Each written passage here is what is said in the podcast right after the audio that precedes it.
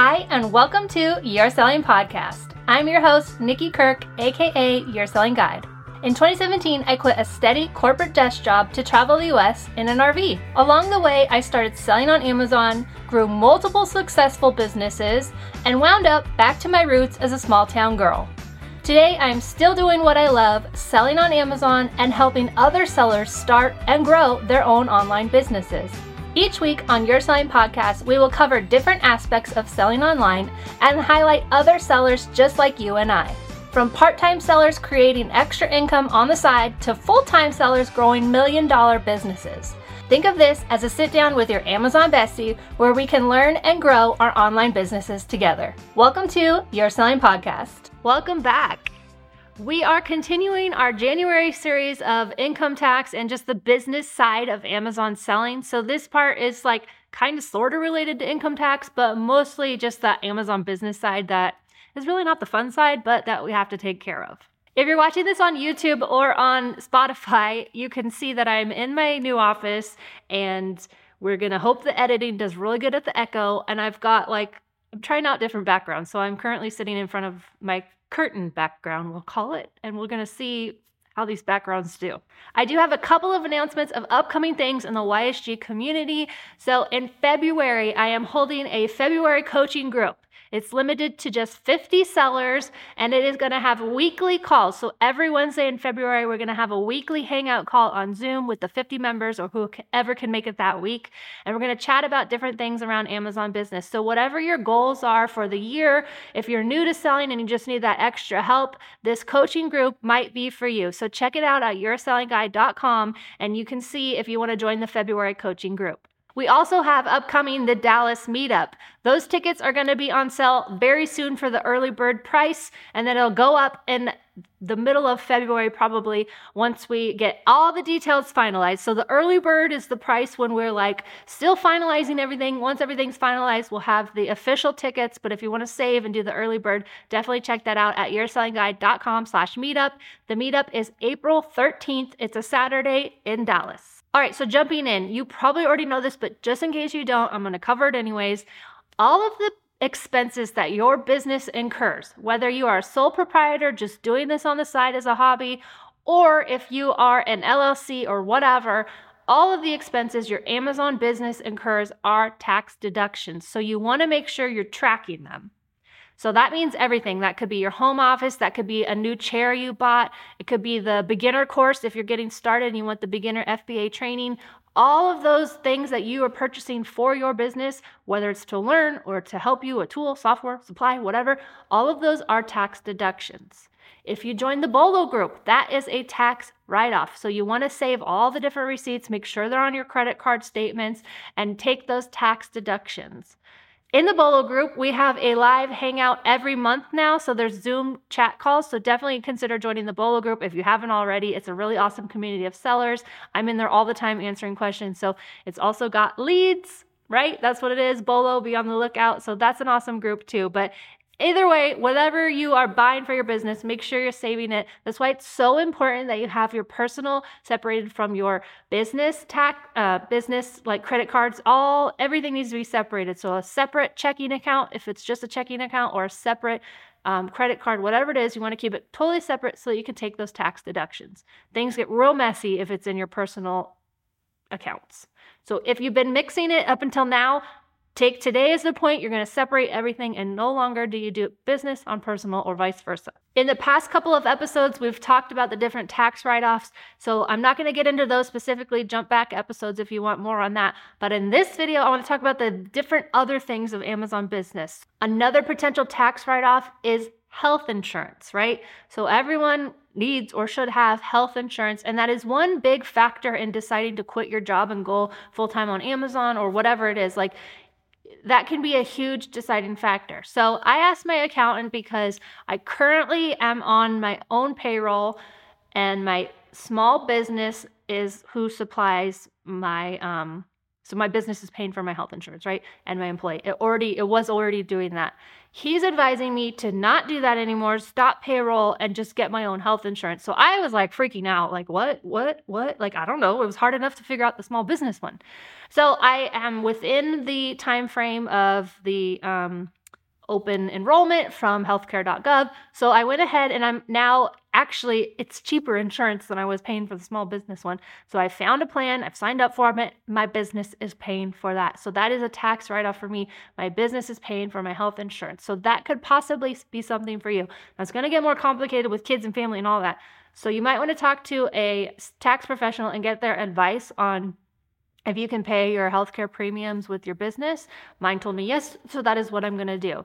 He also said if you have any 1099s that you want to pay for their health insurance, like you can pay for whatever you want for your 1099 contractors. So that's just something to think about in the future if you're not already doing it. But I know health insurance is a huge but I know health insurance is a huge um, factor for people and they want to make sure that that is covered. So I've done the healthcare.org or .gov open enrollment. Um, so I've got my healthcare for this year. Now there are different factors that you can throughout the year. So if you decide to, I don't know because I've not researched this, but if you are quitting your job and you're without healthcare, I think you can might be able to also like opt into healthcare.gov. So definitely check that out and make your plans for your future. Now, the next one I want to talk about is Amazon Business Insurance. Now, this doesn't really come up a whole lot until you get the email, like you have 30 days to supply us with your insurance. So, if you get that email, it's kind of like, wait, what? Amazon has a policy on when they require sellers to have insurance. It is, it's changed throughout the years, but it currently is, and I've linked it in the show notes. You can click on it and see it for yourself. It is when you have a $10,000 gross sale month, you have 30 days after that. So, say you did $10,000 in December for gross sales, or over, hopefully. If you did $10,000, then you now have to get Amazon business insurance, which is just general liability insurance. You have to have insurance and supply it to Amazon. You got 30 days, so you would have until the end of January or the 30, 30th, I guess. I don't know. Or when they email you. They could email you at any time and ask for insurance. So just something to be aware of that you're technically supposed to have it if you've ever done over $10,000 in a 30 day period, or they email you. So I think I heard about it first in a group and I was like, wait, what? And I had been selling for like a year. So and I was like, wait, what? We're supposed to have insurance? And at the time, this was back in probably 2018 at this point, you had to do like three months consecutive of $10,000 in sales, but Amazon has since changed it. So again, I'm going to read right from Amazon's webpage of their policy. Commercial liability insurance will protect you from incidents resulting in products you sell and giving you peace of mind while you focus on growing your business. Really, Amazon's record- asking us for this insurance to protect themselves, but it is protecting us also because we sell on them. And so, yeah, it's a little bit of both. But, anyways, it's good to have. And it says under Section 9 of the Amazon Business Solutions Agreement, you must obtain commercial liability insurance within 30 days after exceeding $10,000 gross proceeds in the sales in one month on Amazon.com or otherwise requested by us. So that would be the email you get. Again, $10,000 gross sales. It is not $10,000 profit. It's not any profit. It's just you did $10,000 in gross sales. You may purchase either commercial general, excess, or umbrella liability insurance. It's you to decide, blah, blah, blah. So it really is a lot like buying car insurance or home insurance or even health insurance. You shop around for the best price, the best, like, you have to have a million dollars in the coverage, which sounds like a lot, but it's not actually that expensive to get. Um, and so you want to shop around to get different prices. I'm going to drop a few that I've that I use and that I've heard other sellers use. So the insurance type can be either commercial, general, umbrella, or excess liability and be occurrence based except for certain product categories that are outlined in the frequently asked questions. The policy limit must be at least $1 million per occurrence and in aggregate and cover liabilities caused by blah, blah, blah. The deductible has to be not greater than 10,000 because you know if you have a high deductible it brings the premiums down so it can't be more than 10,000 the policy must cover all your sales from all the products on Amazon.com that you sell. Has to have Amazon this it has to have this specific sentence. So it says, and you just copy it and send it to them. Amazon.com services LLC and its affiliates and assignees. So that's basically making sure that your insurance is covering Amazon too. It does have to have that on there. And then it's like it goes into the other parts of it. So, like I said, you want to shop around. I use I used to use Cover Wallet for years and years, and it was only like $200 a year. They told me in 2022, I think, last year or the year before, that they were no longer covering the Amazon sales part of it. So now I have insurance through the Hartford, which is a big one that a lot of people use. The great thing about um, the Hartford is they already know about Amazon sellers, so they already have it included. They give you the form. It's just a piece of paper that says like, yes, you have insurance, and you send that to Amazon. You upload it. It already has like all the Amazon assignees and affiliates and all that. It already has that on there for you. So that's really great. Um, I pay can't remember, but I think it's $500 a year. Again, it's a tax deduction. You have to have it for your business. So it's a tax write off. You deduct that $500. Some sellers pay by month. I don't know what they pay because I can't remember off the top of my head. But other sellers like me just pay it once a year. So that's an option out there. I like to just anything I can pay on an annual basis. I like to because you usually save a little bit. But actually, mine didn't even give me the option to pay by month. It was just here's the money you owe us. Another one I hear about a lot, I've never used them, is Ashland Haddon Insurance. I'll drop the names of these two and links. I'll drop the names of these two in the show notes. Um, but that's another one a lot of sellers use. Uh, I don't know how much they pay or if they pay a premium because it really is kind of Amazon specific. Anytime you get something that's niche down to Amazon specific, you're probably paying a little bit more. But I would definitely look into it. Like I said, a lot of people use them, they really like them. So that might be something you want to look into. Shop around, get quotes from different ones. Um, mine is through the Hartford, but it's not direct. I can't remember who I got it through because the Hartford wouldn't give it to me, but this other company was able to get it. I don't know how insurance works. It's crazy, but I have it, and that's what matters. So once you have it in your system, um, you can like search your insurance or general insurance or Amazon insurance requirements in Seller Central and you'll get to the place where you upload it. But also in the email, if you've been emailed and asked for it, you will be able to upload it right through that. Uh, there's a link to get to it there. So definitely recommend if you've hit 100, not 100, hopefully you've hit 100,000 in one month. If you've hit $10,000 in one month, highly recommend getting insurance because you technically have to. But if Amazon asks, you absolutely have to because you have 30 days to do that. Hey crew, is your Amazon business set up for success this year? Do you know how much profit you really made on the item you just sold? Or what about this? Do you notice when the Amazon FBA fees change on a product in your inventory? These are just some of the reasons why I love Sellerboard and why I've partnered with them on the Your Selling podcast. I have been using Sellerboard for four years now, and I absolutely do not know how I will run my business without it. I love how simple Sellerboard is to use. The desktop version is set up so easy as soon as you connect your Amazon account, all of your products from the past, anything you've ever sold is gonna flow into that. And the way I love it and use it the most is actually when I'm outsourcing. I have Sellerboard app right on my phone and I can visually see the images of the products I'm selling today, yesterday, last month, last year, whatever I want to look at, I can see it in real time right on my Sellerboard app. Sellerboard is an affordable must have tool for all Amazon sellers. And as listeners of this podcast, they have given you two months free to try it out for yourself. There's absolutely no credit card required to sign up, and you can cancel at any time. Head to yoursellingguide.com slash sellerboardprofit to set up your free trial today.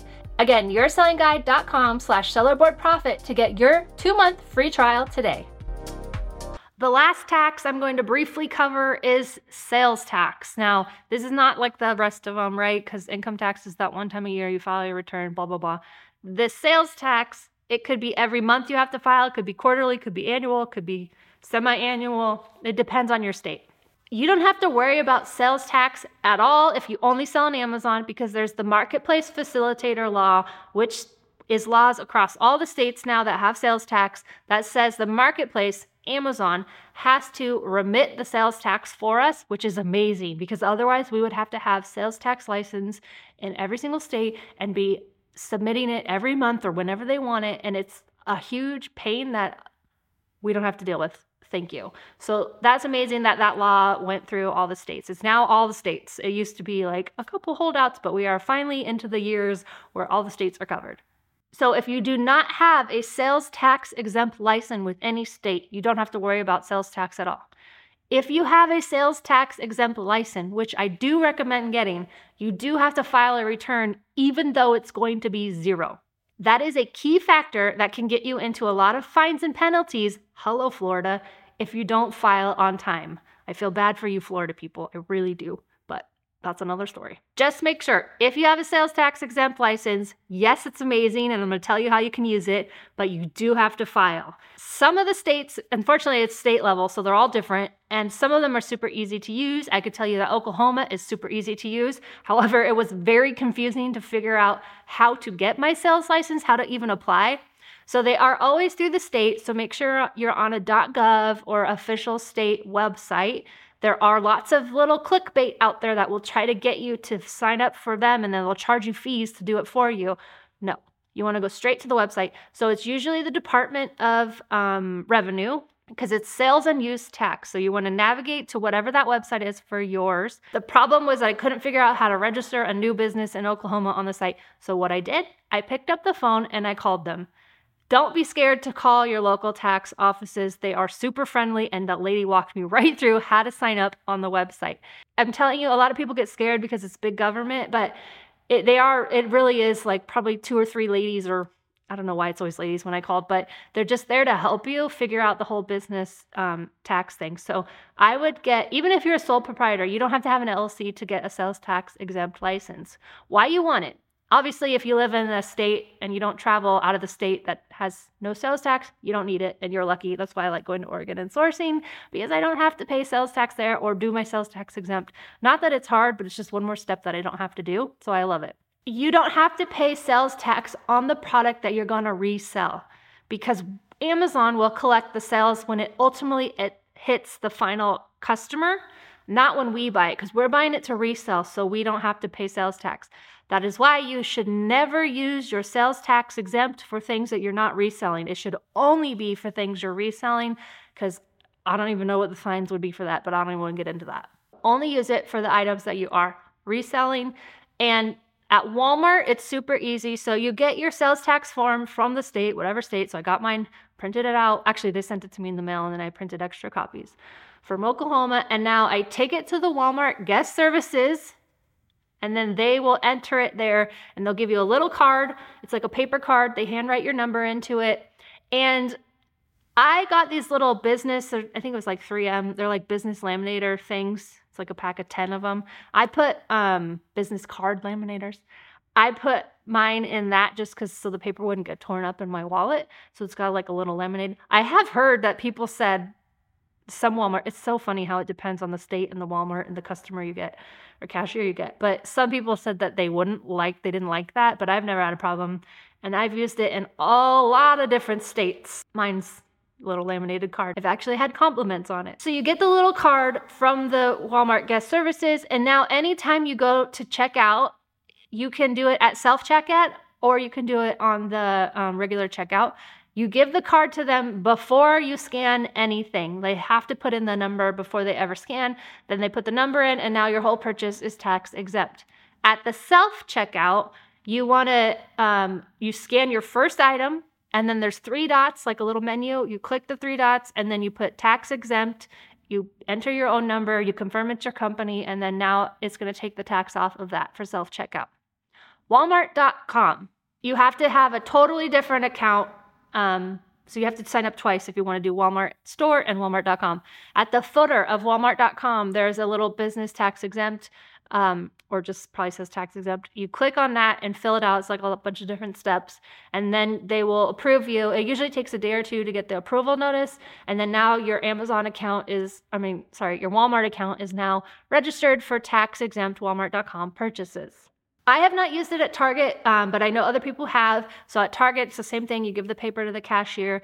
At TJ Maxx, Marshalls, Home Goods, Sierra, same thing. You give the cashier the paper. It, at the end of the transaction for that, though, what happens is they'll put your number in and then they'll look you up on future um, purchases across all different Marshalls, all different TJ Maxxes. You do have to do it at every single one. So at TJ Maxx, it's you have to first sign up at Marshalls, TJ Maxx, Home Goods. But after that, you're in the Home Goods system. You're in the TJ Maxx system, and then it will just um, they'll look you up by your phone number. They'll sometimes I have not had to give them. Actually, that's not true. Some of them, it's very funny. It's even in in the same city. TJ Maxx does not want a copy of my resale certificate. Marshalls does. So Marshalls will make a copy of it and give it back to me. TJ Maxx doesn't even care. They look at it, say, cool, and then off I go. It just depends on the person working, clearly. I've used it at Ross. I just say, do you take tax exempt? I do not say resell because they sometimes won't, but they will do tax exempt for you at Ross. I use it at Ollie's. Um, I've not used it at Grocery Outlet because I didn't used to have it, and now I only source Grocery Outlet in Oregon, but I know they take it, so definitely give it there. Everywhere you go, liquidators, all of it, just say, Do you take tax exempt? If they say yes, then you get your form out and now you're not paying sales tax, which is a really huge, you know, it can make a lot of difference in what source products you can source because you don't have to add that sales tax into it, the cost of goods. One thing I would recommend after I think you have to have it like a couple months, but I would if if your state wants it every month, it's kind of tedious. So I would recommend contacting them, again, calling them up and saying, How can I please get on a program that's every two or every six months or every year, once a year? Um, Oklahoma won't let me do once a year. I don't think they even offer that, but I can do semi annually. So I do it every six months, which is amazing because all I'm doing is putting my gross sales and then in the marketplace facilitator, I put my gross sales again and it zeroes it out. But you do have to file. Florida, if you are not, even if you file zero, but you're late, you're going to get a $50 late charge. But that was in 2018, so they might have upped that late charge.